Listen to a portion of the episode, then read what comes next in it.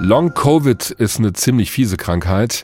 Die eigentliche Infektion mit dem Coronavirus ist da schon längst vorbei, der Test ist negativ und trotzdem sind die Betroffenen nicht wieder gesund, auch Monate später nicht. Die landen dann bei Ärzten, die keine Ursachen finden können, zumindest keine organischen.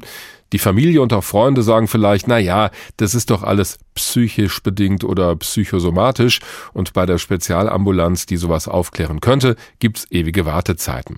Long-Covid ist lange unterschätzt worden, sagt Professor Carmen Scheibenbogen. Mit ihr habe ich vorhin gesprochen. Sie arbeitet an der Charité in Berlin und hält auch einen Vortrag beim ersten Kongress des Verbandes Long Covid, findet heute und morgen in Jena statt. Bundesgesundheitsminister Karl Lauterbach ist auch dabei.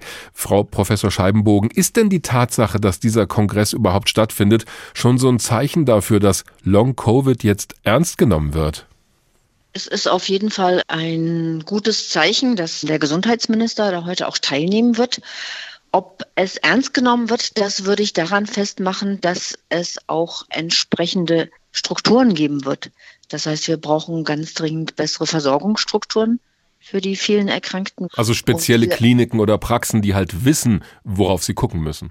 Genau, wir brauchen letztendlich Versorgungsstrukturen, angefangen bei Praxen, die sich auch mit diesem Krankheitsbild besser auskennen. Und das geht bis hin zu Spezialambulanzen an den Universitäten, die sich um die besonders schwer Erkrankten kümmern. Und wir brauchen zusätzlich natürlich mehr Forschungsunterstützung.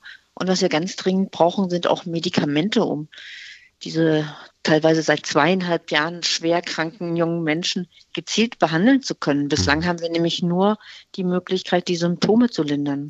Dann sortieren wir das mal. Sie haben ja ein paar Dinge angesprochen. Ein Problem ist ja, dass dieses Krankheitsbild Long Covid so unterschiedlich ist, so diffus. Also das geht von Erschöpfungszuständen über Schwindel bis zu Herz- und Lungenproblemen. Und dann ist immer die Rede davon, dass man sogenannte Biomarker bräuchte, also messbare Werte im Körper, mit denen wir dann sicher sagen können, jawohl, das ist Long-Covid. Glauben Sie, dass wir solche Marker in absehbarer Zeit finden werden?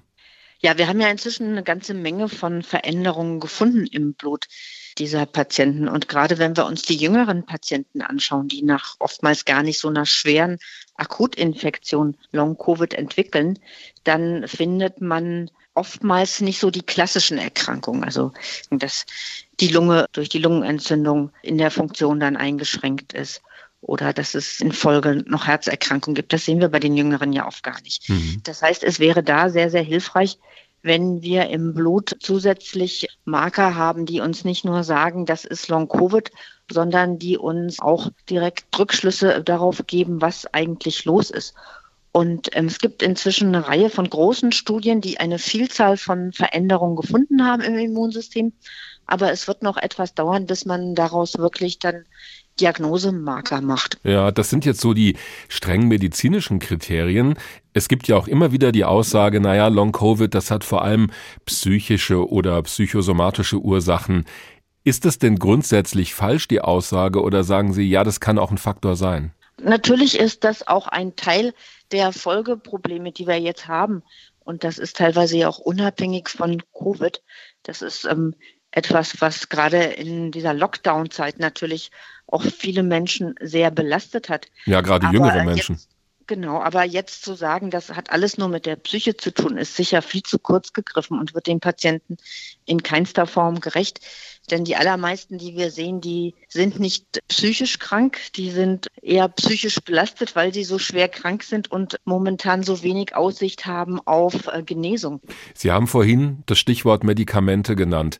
Sind da im Moment welche in Sicht, bei denen Sie sagen können, jawohl, wenn jemand Long-Covid-Symptome hat, dann geben wir dieses oder jene Medikament?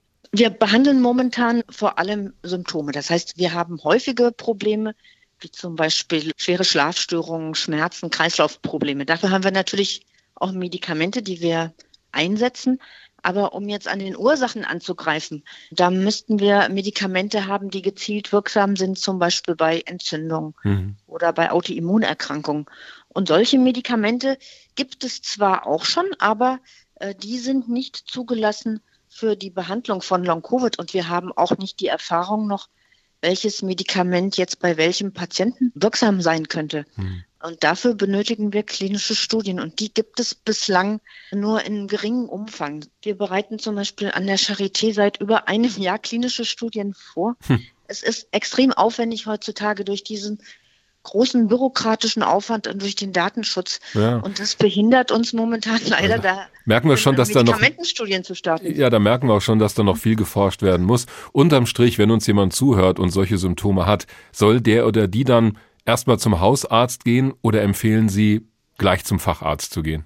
Die wichtigste Anlaufstelle ist immer der Hausarzt. Gerade wenn man einen Hausarzt hat, der einen auch schon länger kennt, der weiß ja, ob eventuell schon Vorerkrankungen bestehen. Und dann im nächsten Schritt, wenn jemand Probleme hat, wie zum Beispiel, dass er nicht mehr gut atmen kann oder dass das Herz rast, dann ist der Facharzt gefragt. Mhm. Und eigentlich erst danach die Spezialambulanzen, weil wir einfach sehr, sehr viele Patienten haben und wir wirklich da gestuft versorgen müssen, dass wir jedem gerecht werden können.